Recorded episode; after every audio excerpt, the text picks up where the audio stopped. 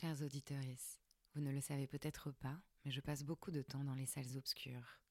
Et le dernier film qui m'a marqué, c'est Rosalie, réalisé par Stéphanie Di Giusto, qui sort le 10 avril au cinéma.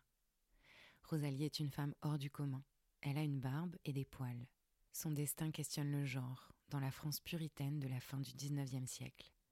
Faisant fi du regard des autres, elle décide de faire de sa différence une force.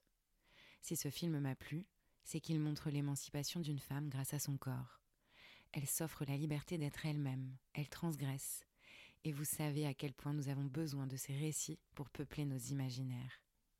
Ce film, c'est aussi l'histoire d'un amour entre Rosalie, interprétée par l'exceptionnelle Nadia Tereskevich, et Abel, incarné par le génial Benoît Magimel. Un amour tortueux qui s'écrit à deux, qui montre la naissance du désir et comment il se construit. Vous pouvez retrouver le film dès le 10 avril dans toutes les salles obscures pour découvrir le destin hors du commun de Rosalie. Et d'ici là, je vous ai préparé une interview exclusive de la réalisatrice que j'ai eu le plaisir de rencontrer. Alors courez vite voir le film Rosalie à partir du 10 avril, exclusivement au cinéma.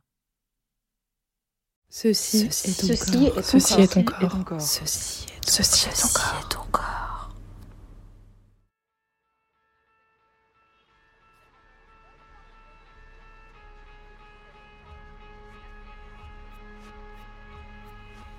Bienvenue dans le podcast Ceci est ton corps.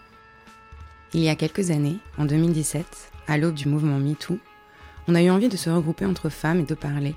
On avait envie d'apprendre, de grandir ensemble. Alors, on a organisé des dîners, regroupé des femmes de tous âges, invité des intervenantes géniales et des chefs magiques qui ont nourri nos corps autant que nos esprits. Le corps des femmes était déjà au cœur de nos préoccupations on a parlé des règles d'abord, du clitoris ensuite. On partageait du savoir et des expériences. Et même pour les plus réticentes, c'est devenu puissant. Les langues et les corps se sont déliés et les soirées se sont étirées. Les femmes présentes se sont appropriées ces récits et ont partagé les leurs, avec beaucoup de joie, d'empathie et parfois presque du soulagement. Nous en sommes convaincus. Parler du corps des femmes est un acte politique. On le fait pour soi, mais aussi pour celles qui nous précèdent, qui nous entourent et qui nous suivent. Comme le dit Geneviève Fraisse, philosophe, historienne et chercheuse au CNRS, maintenant, c'est la question du corps des femmes qui est au cœur de l'émancipation.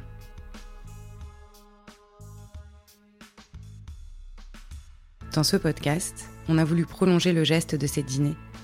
On a voulu vous tendre le micro, écouter vos histoires, vous entendre articuler vos récits, dire je, sondez vos corps et vos cœurs. Parce que c'est vraiment puissant de parler de son corps, libérateur, et ça l'est tout autant d'entendre les autres le faire. Ceci est ton corps est pensé comme une mosaïque de témoignages sonores, intimes, à écouter sans s'arrêter ou à déguster les uns après les autres, pour découvrir l'étendue de la diversité des expériences et des récits que les femmes font de leur corps. On, c'est une équipe de quatre personnes, Aurélie, Noémie, Audrey et Jean-Yves. On est donc trois femmes et un homme cisgenre. Et moi, c'est Aurélie, la plus jeune de la bande. On est blanc, on habite à Paris et en banlieue parisienne. Certains sont en couple, d'autres célibataires. Nous sommes tous hétérosexuels et trois d'entre nous sont parents. Les témoignages que vous allez entendre dans ce premier cycle sur les seins sont ceux des femmes qui nous entourent. Des femmes qui nous ressemblent, qui évoluent dans les mêmes milieux que nous, plutôt privilégiés. On a bien conscience que c'est imparfait qu'il faut aller plus loin, qu'il faut dépasser nos angles morts et les biais qui nous traversent. Et on y travaille. Mais pour cela, on va avoir besoin de vous, besoin de vos messages, de vos commentaires, de vos partages et de vos témoignages. Ils viendront nourrir nos prochains cycles sur la ménopause, le cœur, le postpartum, mais aussi les fesses et le clitoris.